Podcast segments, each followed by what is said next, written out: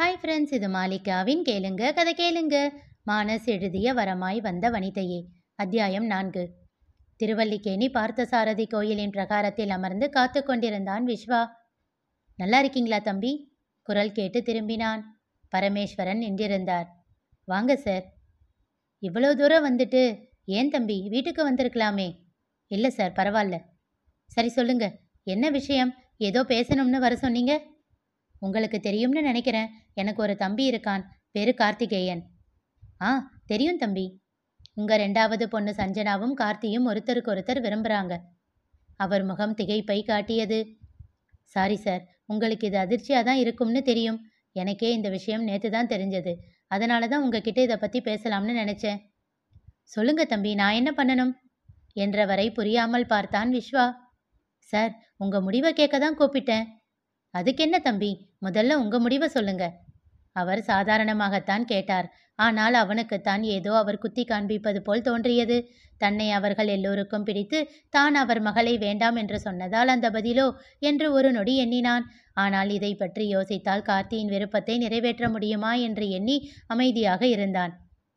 கார்த்திக்கும் சஞ்சனாவும் விரும்புகிறாங்க சஞ்சனாவை எங்கள் வீட்டு மருமகளாக கூட்டிக்கிட்டு போக எனக்கு சம்மதம்தான். நான் என் தம்பியை பற்றி உங்ககிட்ட சொல்லணும். தம்பி ஒரு நிமிஷம். என்று அவனை நிறுத்தினார் பரமேஸ்வரன். நான் எங்கள் சௌமிக்காக விசாரிக்கும் போதே உங்கள் குடும்பத்தை பற்றி எல்லாத்தையும் விசாரிச்சிட்டேன். இப்போ தனியாக உங்கள் தம்பியை பற்றி விசாரிக்கணும்னு எந்த அவசியமும் இல்லை. அதனால் உங்கள் வீட்டுக்கு என் பொண்ணை அனுப்புறதுல எனக்கு எந்த ஆட்சேபனையும் இல்லை. ஆனால் சௌமிக்கு இன்னும் கல்யாணம் ஆகல. இப்போதான் ஒரு வரன் கை கூடுற நிலமையில இருக்குது எப்படியும் இந்த இடத்த முடிக்கணும்னு பார்த்துக்கிட்டு இருக்கோம். இன்னும் ஒரு பத்து நாளில் அதை பற்றி நாங்கள் முடிவு பண்ணிடுவோம். அதுக்கப்புறம் சஞ்சனாவை பற்றி பேசலாமா?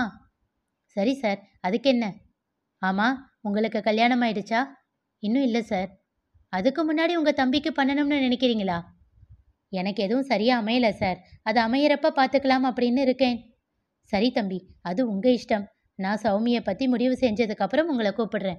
ரொம்ப நன்றி சார். இருக்கட்டும்பா. சரி நான் கிளம்புறேன் என்றார். சார் ஒரு நிமிஷம். சொல்லுங்க தம்பி. அன்னைக்கு நான் உங்கள் பொண்ணை வேண்டாம்னு சொன்னதை பற்றி மனசில் எதுவும் தப்பாக நினச்சிக்காதீங்க. என்னோட சூழ்நிலை அப்படி. நான் அந்த மாதிரி ஒரு விருப்பத்தோடு இருக்கிறதுக்கு காரணம் இருக்கு. என்னால் அதை விட்டு கொடுக்க முடியல. பரவாயில்ல தம்பி. அதனால என்ன? நாங்களும் எங்கள் பொண்ணுக்கு சொந்த வீடு வச்சிருக்கிற பையன்தான் வேணும்னு பார்த்தோம். ஒரு வேளை நீங்கள் இருக்கிறது வாடகை வீடாக இருந்திருந்தா எங்களுக்கு அது லேட்டாக தெரிஞ்சிருந்தா நாங்களும் உங்களை மாதிரி யோசிச்சு தான் இருப்போம். அதனால் நீங்கள் எதுவும் யோசிக்காதீங்க. நாங்கள் எதுவும் தப்பாக நினைக்கல. ரொம்ப தேங்க்ஸ் சார் பரமேஸ்வரன் சென்று விட விஸ்வா சிவசுவை அழைத்தான்.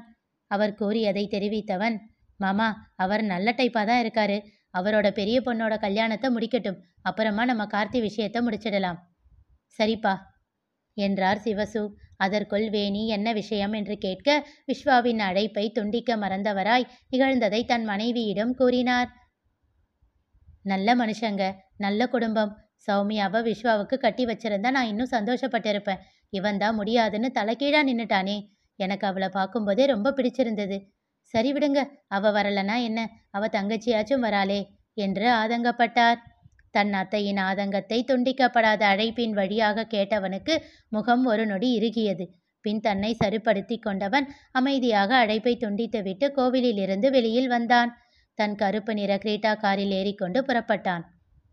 விஸ்வா ஆறடி உயரம் அமைதியான முகம் கூர்மையான கண்கள் சவரம் செய்யப்பட்ட கன்னம் அளவாக அழகாக திருத்தம் செய்யப்பட்ட மீசை. இவையெல்லாம் அவனுடைய புறைய புற அழகை பறைசாற்றுவன. நஷ்டம் அடைந்து பூட்டி வைக்கப்பட்டிருந்த தன் அப்பாவின் தொழிலை தன் இருபத்தி ஒரு வயதில் எடுத்தவன். Nathan auto components private limited என்ற ஆட்டோமொபைல் ஸ்பேர் பார்ட்ஸ் தயாரிக்கும் நிறுவனத்தை தனி ஒரு மனிதனாக நின்று வெற்றியடைய செய்திருக்கிறான். விஸ்வா கடின உழைப்பாளி. அதிகம் பேராசப்பட மாட்டான். ஒரு சின்ன யூனிட்டாக ஆரம்பித்த தொழிலை ஏழு வருடங்களில் தன் உழைப்பால் நன்றாக நிலைத்து நிற்க செய்துவிட்டான். இப்பொழுது தொழிலில் அடுத்த அடி எடுத்து வைக்க தயாராகி கொண்டிருக்கிறான்.